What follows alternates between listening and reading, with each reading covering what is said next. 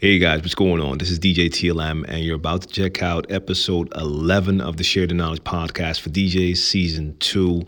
This episode was recorded at the end of July on a day when I was sick in bed. So the audio quality will be different compared to the last and future episodes. I want to apologize for that, but the content was dope and I want to share it with you anyway. So without further ado, check out episode 11.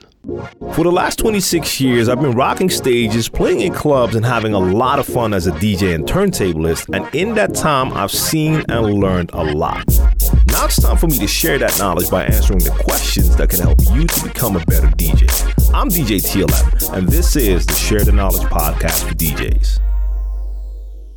Welcome to the Share the Knowledge podcast for DJs. I'm your host DJ TLM and this is my weekly Q&A show, educational podcast for DJs. I'm about to answer a bunch of questions and I just want to start by apologizing for not dropping an episode last week. I'm currently pretty preoccupied with my first official DJ course. I'm in the middle of creating that course as we speak uh, but I didn't want to go too long without an episode. I want to make sure I'm continuously adding value to the DJ community any way I can. And this podcast is definitely a perfect outlet for me. So I have a bunch of questions and comments ready that I just want to get into. If you are new to my podcast, if you are new to my content, this is my Q&A show for DJs. I answer questions. You can ask me questions through social media just leave the hashtag share the knowledge and reach out on Instagram. That's the best place to reach me, uh, DJ TLM, on social media everywhere. And of course, you can also check out my YouTube channel, DJ TLM TV, with over 430 educational DJ videos. So let me just go back to Instagram and let me see what is going on here. All right, I see two separate stories. Let me see if I can combine these. Hey, DJ TLM. If you wouldn't mind answering this question, is there a specific method to mixing songs using the EQ? Some say lower the high and low and keep the mid raised. Others say to just lower the low when bringing in the song. Or would you say it's always going to be different based on the songs? Sorry if I'm all over the place with words. I'm new to this and still figuring out how to communicate better when talking about this subject. I totally understand. All right, so I understand bringing it in on the one is best for some tracks, but as I've been recording myself, I can't seem to find the right way to blend these songs with the EQ. I saw your Do You Need to Beat Match Perfect video, and you mentioned how you EQ tracks. I'm assuming EQ adjustments are always going to be different and will just depend on the tracks being mixed. For example, if there's a hi hat or snare that's overpowering, you might want to lower the highs and mids a bit to take uh, to make a smooth transition, and the same for bass if that's also the case. Unless the keys are compatible and they sound perfect together, and adjusting the EQ might not be needed. Dropping it on the one definitely does relieve some of the pressure of mixing, just as long as I'm confident the track will keep the energy going.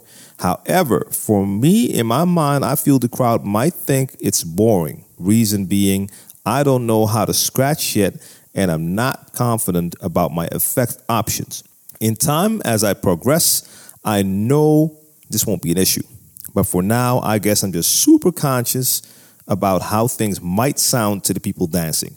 All right, so let me just start with that last part. You'll be amazed at how little people actually notice when we're talking about your regular club goer. They are not interested in mixed techniques. They do not notice a lot of the mixing techniques and they don't notice a lot of the mixing mistakes. Unless it's total train wreck, then anyone can hear that it's not going well. But there's been so many occasions where I could just tell, like, okay, they're not even noticing what I just did. Or even when you're doing a transition, the entire eight bars of my transition, 90% of the crowd did not hear the new song coming in yet. Only when I made the full fader switch to the new track and that hook began, that's when all of a sudden I got like a roar from the crowd because now they recognize the song. And I've noticed the same thing when I used to go clubbing all the time. I would be on the dance floor, so I was not there as a DJ, but as a DJ, your DJ ear is always on. And I would be with a group of people and those people were not DJs. I could hear which new track was coming in within the first bar of the transition. I noticed that. My ears are trained for that. So I could already hear, oh, this song is coming next. And I would say it out loud, oh, here comes this song. And people would look at me like, how do you know that? And I'm like, listen. And they had to pay very close attention. Then some might hear, and some just don't even pay attention to me saying it until the song comes in. And then they're looking at me like, how did you know? So that proved to me that a lot of people do not notice what we as DJs notice. So don't think too much about how people might perceive you um, because you might not know certain techniques or you haven't mastered certain skills yet. That is definitely not important. It's important to you, and you might feel it's important to get respect from certain DJs, but do not be concerned about the party people. They just want to hear the music they like. They're not there to judge mixing, unless, of course, like I said, it's a total train wreck and you got snares going all out of sync. Uh, then you shock your crowd and they can't continue to dance and they don't like that. So let's back it up a bit, go back to the beginning part. When it comes to using EQ for transitions, there's a couple of things you can do. I'm a super basic guy when it comes to my transitions. I basically only adjust my low end. So the bass, the low frequencies. That is my go to way to mix when I'm using EQ. Uh, let me just add to that. I always use the EQ. Even if two tracks are perfectly in key, like synced in key, so they have the same key, that doesn't mean that you still want to just throw everything in there with all EQ set to the middle. Because you have to imagine if you have one track playing and it's playing at a great volume, nice and loud, full bass, you name it. Once you add a second track that also has that same amount of bass and high and mid in there, you're going to increase the entire level. And especially when it comes to the low end, that might, that might become too much of a good thing. So I'm not saying you have to take out the entire low, but it might be in your best interest to still take some out, even if tracks are perfectly matched in key. So for me, the normal transition would be to take the low end out of one of two tracks because I don't want the low end on both tracks in there. That's going to be overpowering. Sometimes I'll bring in the new track and I'll bring that new track in subtle. If I'm bringing it in subtle, I'm taking out the bass of the new track. That means that during my transition, you're still hearing the most frequencies coming from the track that was already playing. So that's more of a sneaky mix. And maybe during that transition, I'll slowly adjust the EQ, start to add more low end on the new track, and take some out of the old. And a lot of times, I just do like an eight bar transition, and the entire eight bars, I'll have that bass totally cut out. And only when it's time for the new phrase, I just turn the bass back in, switch the fader, and you'll hear the new track. That's one way. Now, if I want to have a transition where I want that new track to have more attention, and uh, this is probably the thing I do the most, I'll bring in that new track with full bass and I'll cut out all the low end on the track that was currently playing. So that means that we're coming into the hook of the track that's already playing. You're still hearing that song, but now the overpowering beat, the, the, the beat that gets the most attention, is the new beat that I just brought in. But in any case, I'm not leaving the low end in on both tracks. I'll eliminate it from one or the other. Now, of course, if you're playing in a genre of music where it's more of a custom to play longer transitions, where you might do a mix where you're actually playing two tracks together for 32 bars or maybe even longer. Now, in that case, you're not just going to take out the low and do a mix in that case, you're probably going to bring it in on a lower volume, have some of the frequencies out, and slowly start to adjust, bringing in more frequencies on one track, taking some out on the other track. But yes, this is going to be different per transition depending on what kind of sounds and frequencies are uh, in the tracks that you're using. So, yes, that's a big difference. If one track has vocals, you might want to make sure you leave some of the mids in because if you take that mid out, you might take out a lot of the vocals. That's where experimenting comes into play and trying out different things. But for my style of mixing, where most of my transitions won't be longer than eight bars, I'm going with that, taking out the low end on one of the two tracks. So I hope that helps you out. But there's no set rules to this. And uh, yes, dropping it on the one definitely relieves pressure of mixing, especially when you know that the tracks just won't sound good as a transition. Maybe because they just both have vocals all over, or because you're doing a switch in BPM that's a little bit bigger, you name it. Uh, in that case, dropping it on the one is the perfect solution.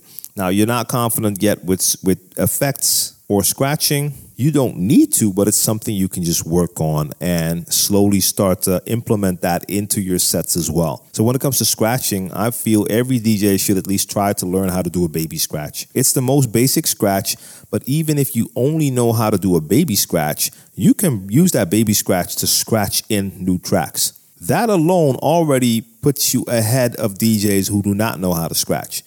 So even if you never learn how to do any other scratch techniques, if you have the ability to not just hit start or hit a hot cue to bring in a new track, but instead you can do a quick and then bring it in, that's already something extra. And it's not even to show off to the crowd, in my opinion, it's just way more fun to be actively involved by bringing it in with a scratch instead of just tapping on the side of that CDJ to have your timing right until you can press that cue button and bring it in, like I see a lot of DJs do. And that's no disrespect to their technique. To me, that just would be a more boring technique. And to be honest, and that's personal, for me, it's easier to bring a new track in better timed than when I'm hitting a cue. Because when I'm scratching the jog wheel or the vinyl back and forth, I'm already totally in that rhythm which makes it easier for me to release on the right moment. And I found when I use a hot cue, if I'm not really doing like what they're doing, like tapping a couple of times to have my rhythm right, I tend to be a little bit more off. But I definitely prefer to bring it in with a scratch. But practice that baby scratch so you have that in your arsenal and then take it from there. And effects, I do not use a lot of effects, but when it comes to effects, you don't want to overdo it. And just start by learning how to apply some of the simpler effects. So I sometimes use the filter that's on a lot of mixers. So I'll have my EQ, and on top of that, I might add a filter by the end of the transition. So the last couple of bars, I start to add a filter to it to really take that track more out of it. Or if I grab the track that I'm taking out during the transition, I'll grab it and start to scratch with it and then activate the filter to create uh, a funky kind of sound with it. So I hope that helps you out uh, and have a lot of fun practicing with that because that is what it's all about practice. oh, wait, I just saw that I missed the third message from the same person, uh, adding on a little extra info. Let me just read that just in case. We were talking about how the crowd reacts or that the crowd might feel that it's boring and here he says, when I say crowd, I'm talking about family and friends. I'm 35 and I've always wanted to DJ since high school, especially because I love music, hip hop and R&B especially. I purchased the Pioneer DDJ SX3 in November, and since then I've been practicing and hosting small parties at my house so I can get people to move and practice song selection to keep them moving.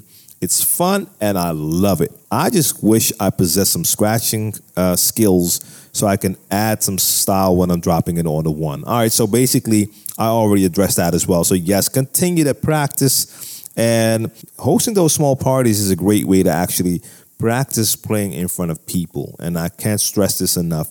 Playing at home by yourself or playing for people, those are two just entirely different things. And it's very important to practice in front of people as well once you've mastered the basic techniques so you can actually play and mix a couple of records. So, uh, yeah, you're already loving it, so you're going to have more fun with it. Uh, continue to practice and you'll do fine.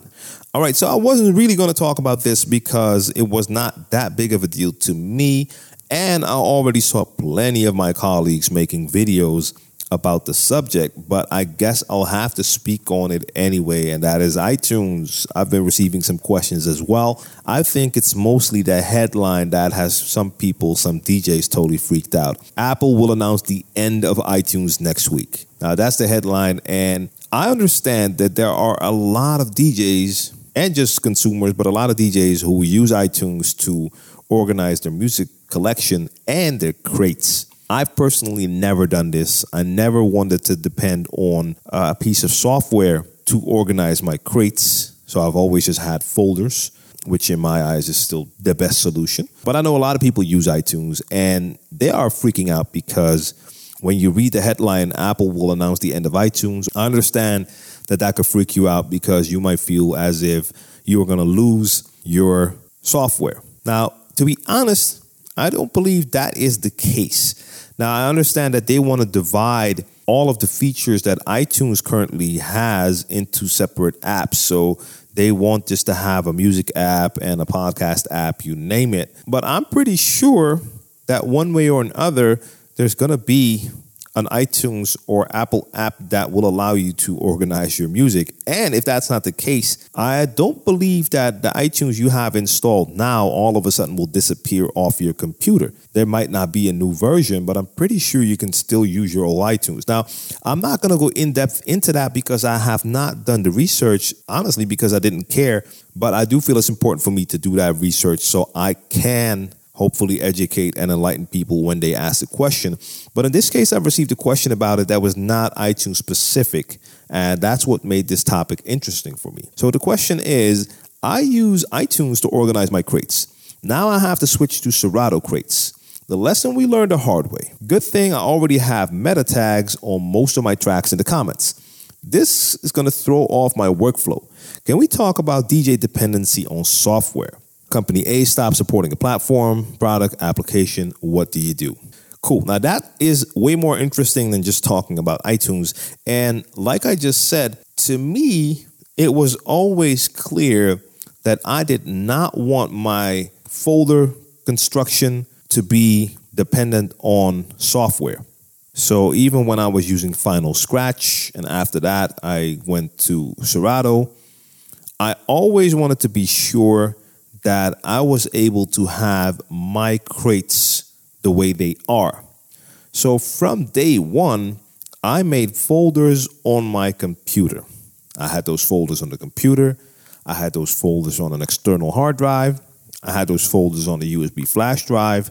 But that way I knew I could come anywhere and play on anyone's uh, system. So I have my folders the way they are. So even if I have to import them into your software, I still have my folders and everything is in the same place where it's supposed to be. To me, that was the more logical approach. Now, I understand that, for instance, if you use something like Rekordbox and you use their smart crate option, uh, and let's be honest, like Serato has smart crate options, I think Traktor too. But if you use that, that is something that you can't really do in your folders. And I love smart crates, so I do use smart crates in Rekordbox. Uh, for those listening who are not familiar with smart crates, a smart crate is a crate that doesn't really hold any music, but you give that crate rules within the software, and you tell the, uh, those crates to look at your entire music collection that you have within the software and you apply a couple of rules. So, for instance, I can make a smart crate and I'll make a rule that states that I want all tracks that are faster than 105 BPM in that crate. Now, in my case, that will probably be a lot of music. And if I only want to have like tracks that are 105 to maybe 112, I'll add a second rule that says only music that is slower than 112 BPM. If I apply those two rules, I'm going to have that smart crate take all of the music in my collection that is 105 to 112 BPM.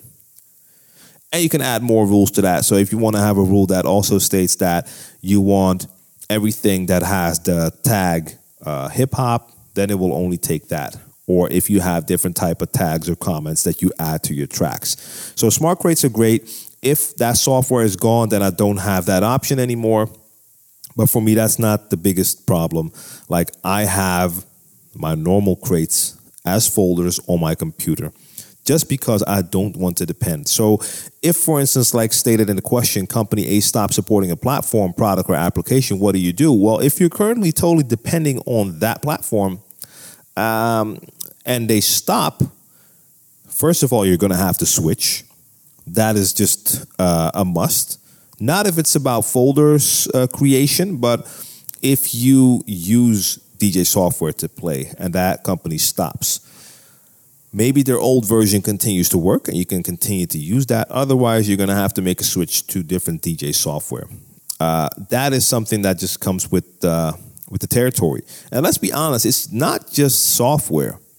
If you're currently using a certain type of turntable, let's say the Technics, Technics SL1200, everyone was using that turntable. At a certain point, they stopped making those turntables. Now, granted, you could still get them they were getting a little bit harder to find new and now they came back with a new turntable but they're charging uh, ridiculous amounts of money but they could have totally stopped making those and then they were going to be harder to get now that would also mean that you would have to move on to a different piece of hardware so it's not just a software a software thing and with turntables, a lot of people did move on over time, not just because Technics stopped making them, but because other turntables had more options. So a lot of people moved on to Vestax turntables, and I've had plenty of Vestax turntables, Numark turntables, Stanton turntables. And of course, now even Pioneer has turntables. Uh, I have Denon turntables as well. So there's plenty of options. So I've never been one to hold on to a certain something too much anyway. If it's my perfect fit, then yes, I prefer to use that until the end of time. Um, but let's just say I have a mixer now and it's my perfect mixer and they stop making that mixer and I can't buy it ever again. Then I'll do anything I can to uphold that mixer and uh, keep it in the best condition possible. But yes, at a certain point, that mixer could die, and then maybe I'd have to move on to something else. I mean, it could always happen. But um, it is just a matter of adapting. And I don't really see a problem because in the current day and age, there's always other options. Let's just say you're in love with the Pioneer DDJ of DJM S9. If it's all of a sudden no longer available anywhere, they don't make it anymore, you can't get them secondhand, uh, they're just not there. I mean, it's not happening, but just imagine that you can't buy one anywhere then there's always something like a 72. It's not 100% the same, but you'll get used to it. It still offers you the same features. Or maybe that new Elite mixer by Reloop, it also looks like it has pretty similar features.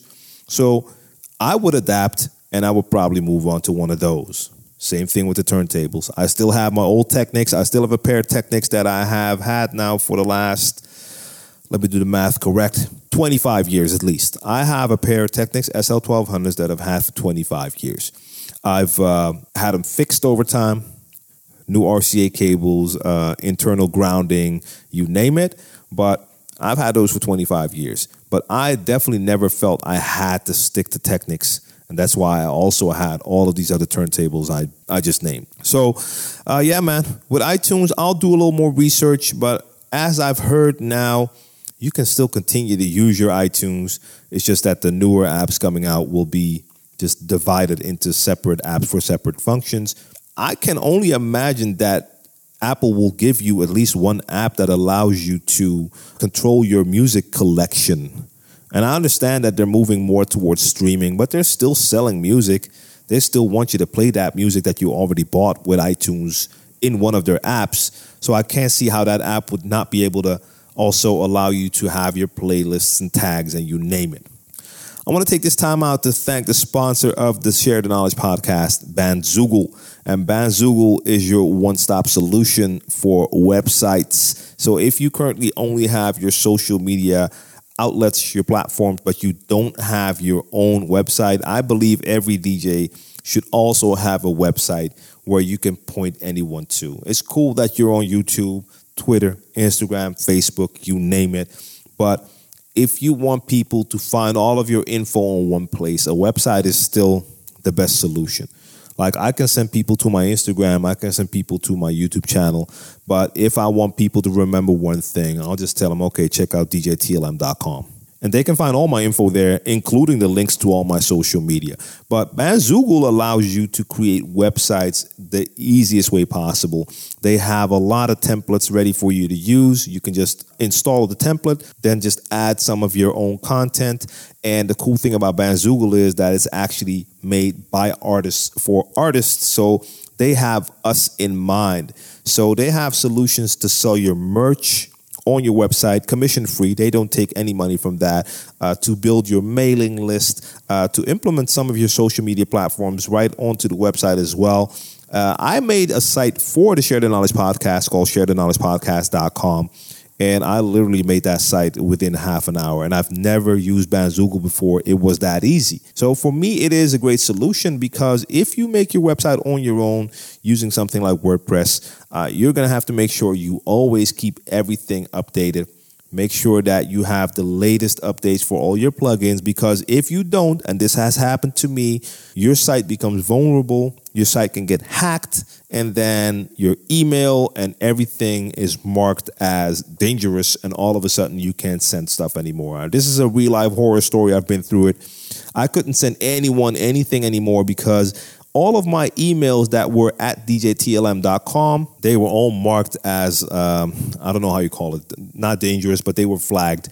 Same thing with the website. You can go to my website. Google would give you a warning like, hey, this site has been deemed to be unsafe. Now, when people see a warning like that, most likely they will not go to your site. So, um, just a quick tip in between thanking the sponsor if you're making your own website, make sure you keep everything up to date at all times. But if you don't want to go through all that hassle, you can use Bandzoogle for that. And all of the updates are done automatically. You don't have to worry about any of that. All you have to do is put your content on the site, and that's it. Now, you can try them out for free for a month, but if you like what you see, you can use the code SHARE if you use the link in the description box down below to get 15% off your first year. So, once again, shout out to Bandzoogle, the sponsor of the Share the Knowledge podcast. All right, so I saw a cool question. Can you share your thoughts on adding a Maschine or Toraiz SP16 in any of your sets as a performance tool? I've thought about this in the past and I've never actually done it that way. I've had done shows in the past where I have I've I've had a drum machine there just to play a couple of beats, but that that was like way way back in the days. I brought my MPC, uh, my MPC 2000 XL and I just had some beats and I wanted to play those beats during my set. So I brought that thing with my discs with the beats on and loaded it. And um, yeah, that was fun. But I couldn't say that that was really a performance tool inside my set. But I did use it to play some beats that I did not have on vinyl.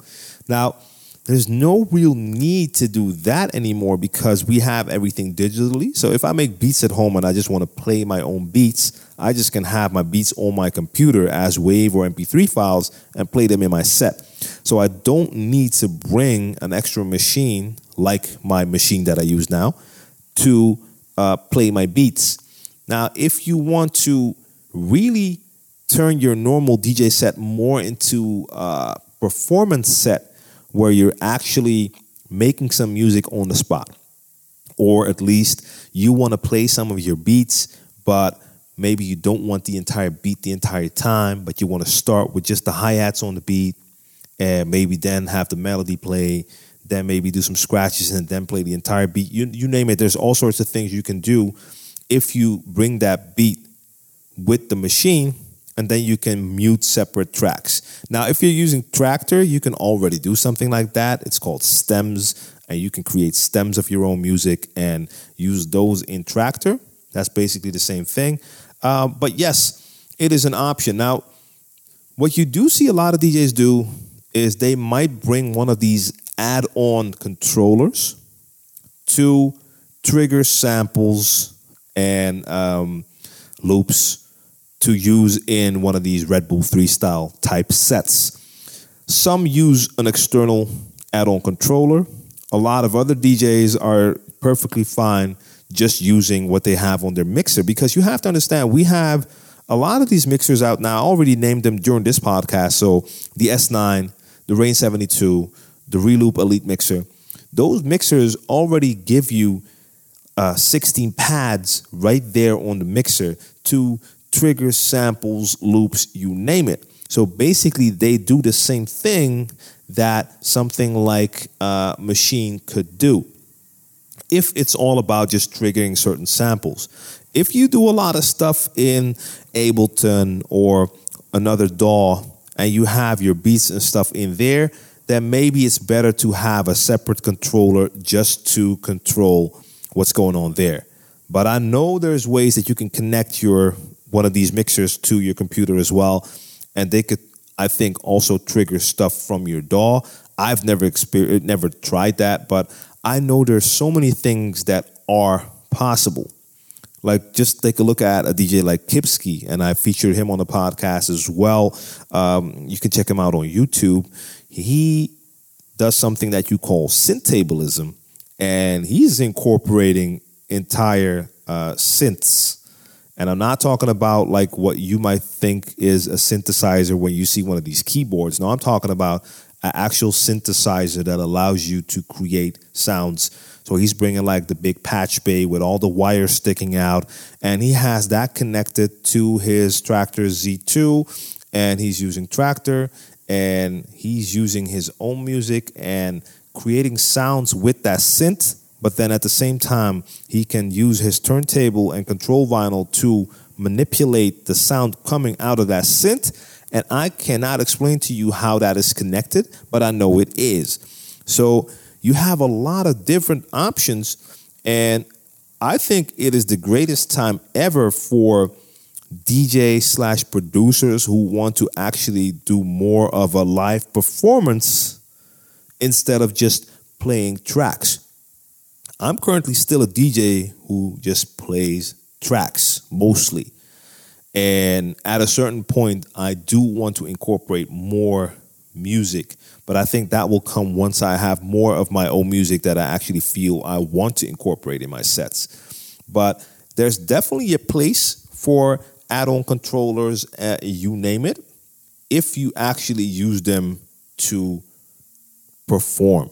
If you're going to have an add on controller there, like Maschine, and all you do with it is activate your cue points when you can already do that with your mixer, then it's not really adding anything. Then it's just a visual uh, extra, which makes people think that you have all of this extra stuff going on where you're not doing anything extra with it.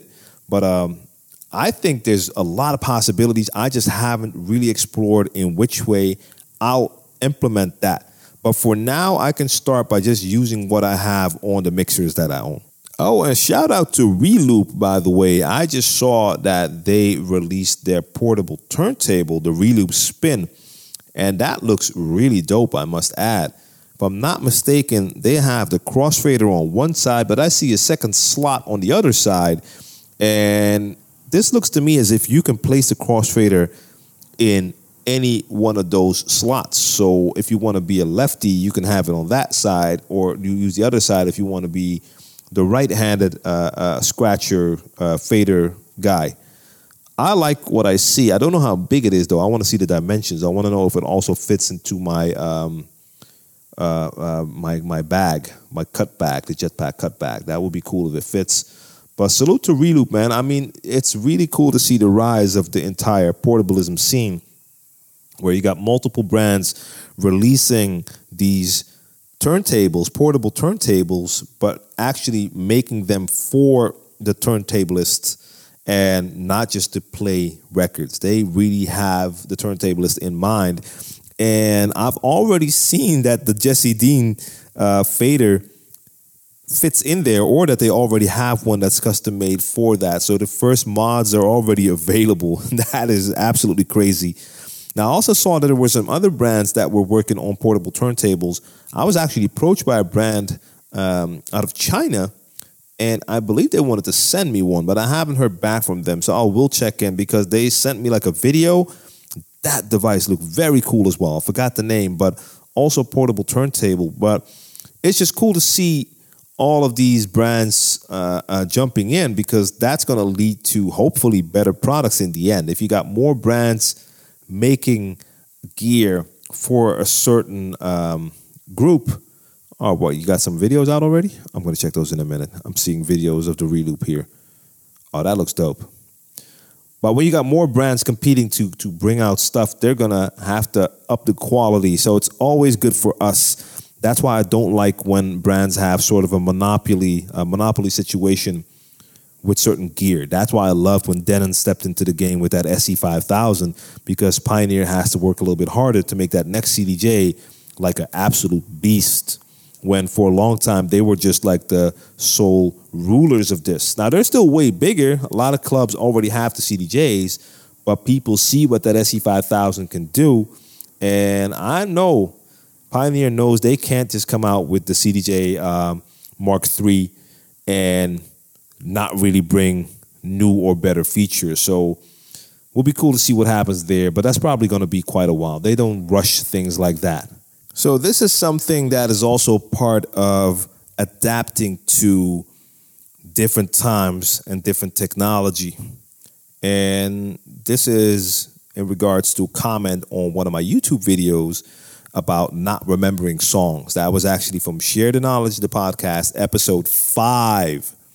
And not five, like this is episode 11, and that was six episodes ago. No, the first season. This is season two. Season one lasted for about 70 episodes. So this is a long time ago. All right. The comment is remembering tracks was a lot easier with vinyl because you'd have such a different relationship with the physical album checking it out in the record store, buying it, carrying the thing home, looking through your crate, knowing where to drop the needle, so much more involved with the music. And I think that made it a lot easier to remember. Just moving back into DJing with digital and having so much harder time. I totally agree that this is a major, major difference. Now, one thing I have to say, I totally agree with the fact that because of uh, the fact that it was a tangible product, that you had to go out and buy. You had to go to a store. You would grab it. You would put it on the record uh, player on on the turntable. Listen to it in the store. Then choose which one you would take. Take it home in a bag. Carry it. Take it out of the sleeve. Put it on your turntable at home. Read the back of the sleeve. It was a different relationship. You would recognize those sleeves. When I was out playing I could go through my crate and just by seeing a corner of the record sleeve, I knew which record it was. And of course, when I was going through the crates and I was find songs that I wanted to play, but maybe not yet, I would put them in the crate sideways. So you would have all of these little corners of the sleeve sticking out. That's a totally different relationship compared to digital files where you don't really have sleeves. Now, of course, you can put artwork in your software, but that's not the same thing. But besides it not being a tangible product anymore, it's just so much more. I think that's even a bigger problem than just the fact that we had a different relationship where you had to go out and buy it. Nowadays, there's so much music. Like, if you even join one DJ pool, you're gonna get weekly updates where they've added so many new tracks. That's not even comparable to what you would find if you would go to the record store. Now, I used to go to record stores at least two to three or four times a week. Two times on the days when they were getting the new vinyl, and the other two if I just didn't have enough time the first two days, and just to socialize because that's where you met other DJs. But I was there every week, and every week they would have a new bunch of records coming in. But it's not like they would have a hundred new 12 inches every Saturday. That's not happening. There'll be a bunch, but definitely not close to that many. If you join a record pool now, most likely you're getting that amount of songs every week. And especially if you join a couple of record pools, or maybe you're on some mailing list from artists as well, you're getting so much content every week that it makes it so much harder to pick. That's why a lot of DJs don't pick, they just take the whole lot. And then you don't have the same relationship because it's going to be a lot harder to remember. I'm even having a harder time now remembering like uh, lyrics of tracks where I used to remember everything. That's also because it's just an overload of music. So you're hearing so much music. And to me, it even came to a point that I lost a bit of interest of checking out new music because it became too much. It took up so much time, and to add, there was so much trash in there as well. And do not mistake me for an older DJ who hates new music. That is not the case. But when there's 100 new songs coming out every week, not all 100 are going to be great. Not even 50 of those are going to be great. Some are not great to me because I don't like the style, and others just aren't good at all. Again, it's personal, so to me, but um, that's a major difference as well. So that is something you have to deal with if you're DJing now, knowing that there's a lot of content available. And the best thing you can do is be very selective of what you add to your crates because once you add it to your crates, now it's in there, and you're to notice sooner or later while you're scrolling through your songs that, um, yeah, you don't know a lot of the stuff that's in there, and you scroll by it, and you'll tell yourself you'll check it out later. Mostly you won't, and your crates become cluttered and you can't find anything anymore. So I'm trying to avoid that, and my goal is still to make my crates smaller, not bigger.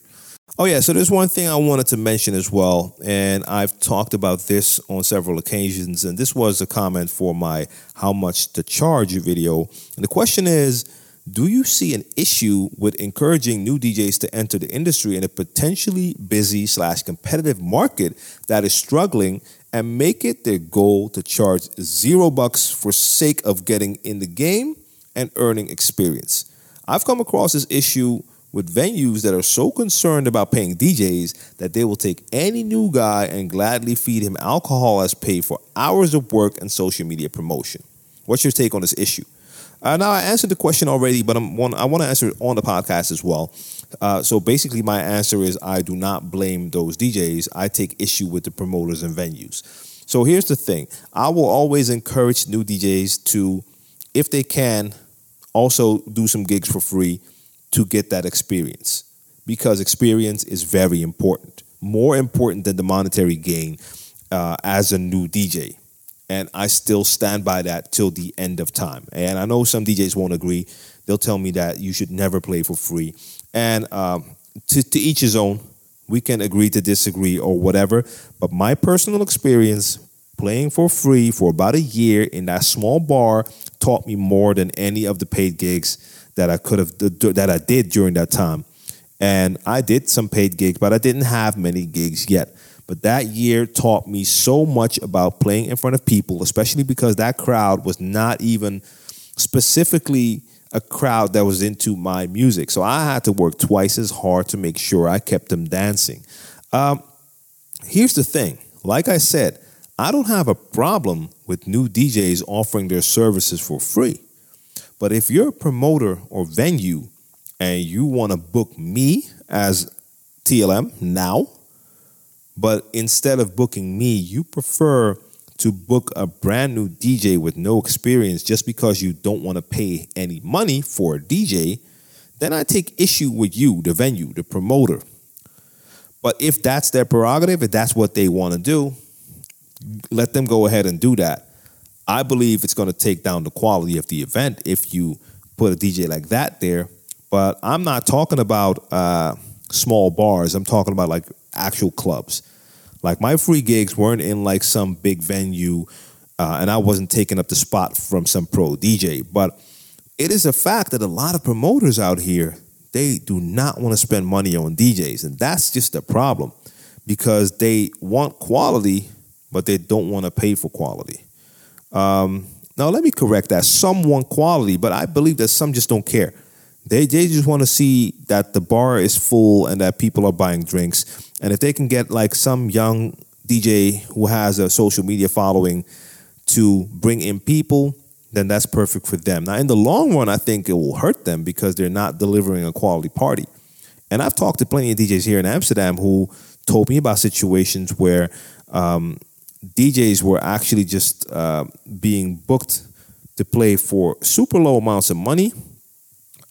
And the only reason they were being booked is because they had a following, but they were also allowed to bring like um, like 150 people in on the guest list.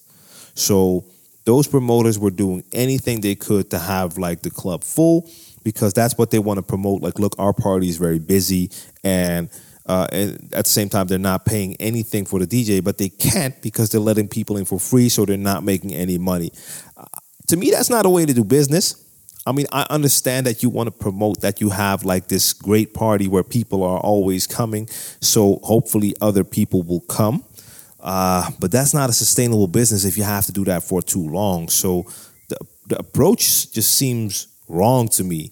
And I know because I know other organizations who don't have to pull any of that trickery and they just book the good DJs, they pay those DJs, and their parties are packed as well. So if it was a fact that you couldn't get any parties filled with good DJs if you paid them, then I'd say okay. But it's a fact you can still organize great events with great DJs, pay them their money, and have a great full club with playing clientele but a lot of a lot of other organizations and promoters somehow feel that this is not the way to go. So I don't take issue with the new DJs. I take issues with those promoters and those venues.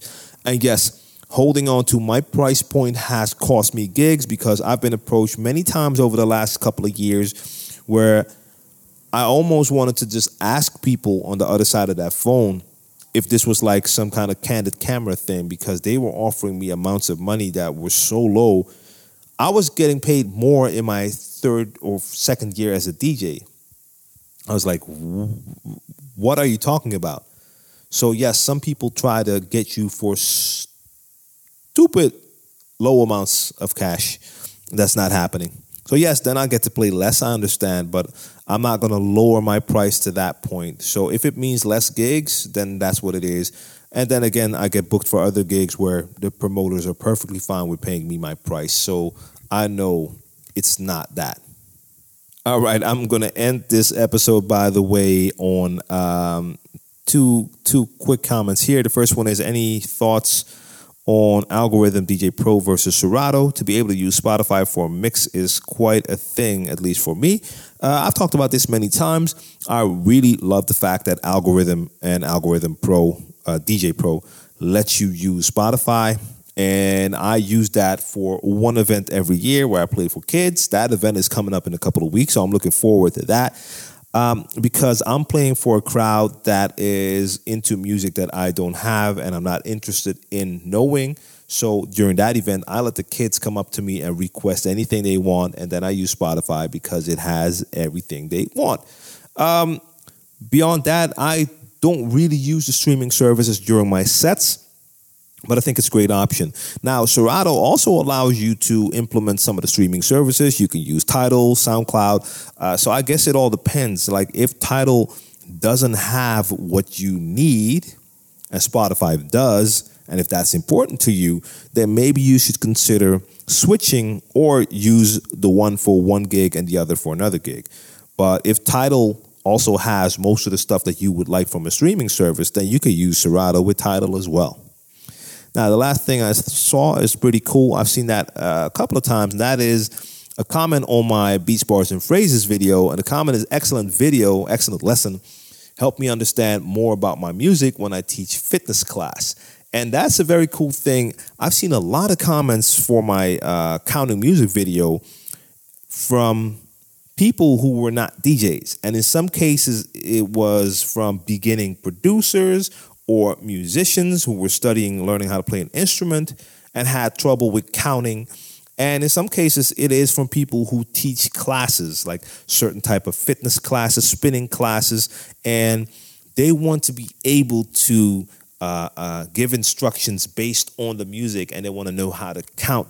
So that just shows you how counting isn't just a DJ thing. And I try to explain to DJs that as well. When the music is made, it's made with a certain structure in mind. In order to understand that structure, you need to be able to count or understand how counting works because that's going to give you a total new understanding of your music. It's going to teach you what is the right way to mix and when to mix, but also to teach like a fitness class or when you're playing an instrument, how many bars you're supposed to play something. Um, so salute to everyone who keeps on commenting on that video. That video is probably one of my most liked videos and still most watched videos. And that's like a very old video. But it's just a very important lesson. And I feel not enough DJs who are into this educational space spend enough time talking about that. It's going to take uh, play a major part in my course as well. It is the first module in my course is all about counter music and the structure of music. And I've seen plenty of courses online where counting and structure is like the third or fourth fourth module in the course. So it's still being discussed in the course, but I feel it's so important that I made that the first module. Before we talk about anything else, I want to talk about counting music. And the beauty of counting music is you can practice that even if you don't have DJ equipment yet. So if you don't have anything, not a controller, no turntables, whatever, but you have music on your phone or on your computer or on whatever, you can start to practice how to count music. That's the great thing about it. And it is one of the most essential things. And I've seen so called pro DJs who know how to mix still do that wrong. And it bugs the hell out of me when I see and hear it. Starting mixes on wrong counts and absolutely not noticing that they're doing that because they do not understand the structure. To me, that's crazy that a pro DJ doesn't recognize that, but I still see that. So that's why I want to make sure that when people learn how to DJ, that they learn how to DJ the right way and that they have their fundamentals in check. So that's it for episode 11 recording live from the bed. Hope you enjoyed this episode. As always, I try to add value to the DJ community any way I can. This is one of my favorite ways of doing that. Uh, in this case, there will not be any video clips, so this is only for the listeners. I'm not recording this with a video because I will not record any type of videos in this room. This is like a private spot. This is Share the Knowledge, episode 11. Shout out to the sponsor, Bandzoogle. Check me out, djtlm.com, and of course, the YouTube channel, DJTLM TV. I'm on social everywhere. The handle is DJTLM. Peace.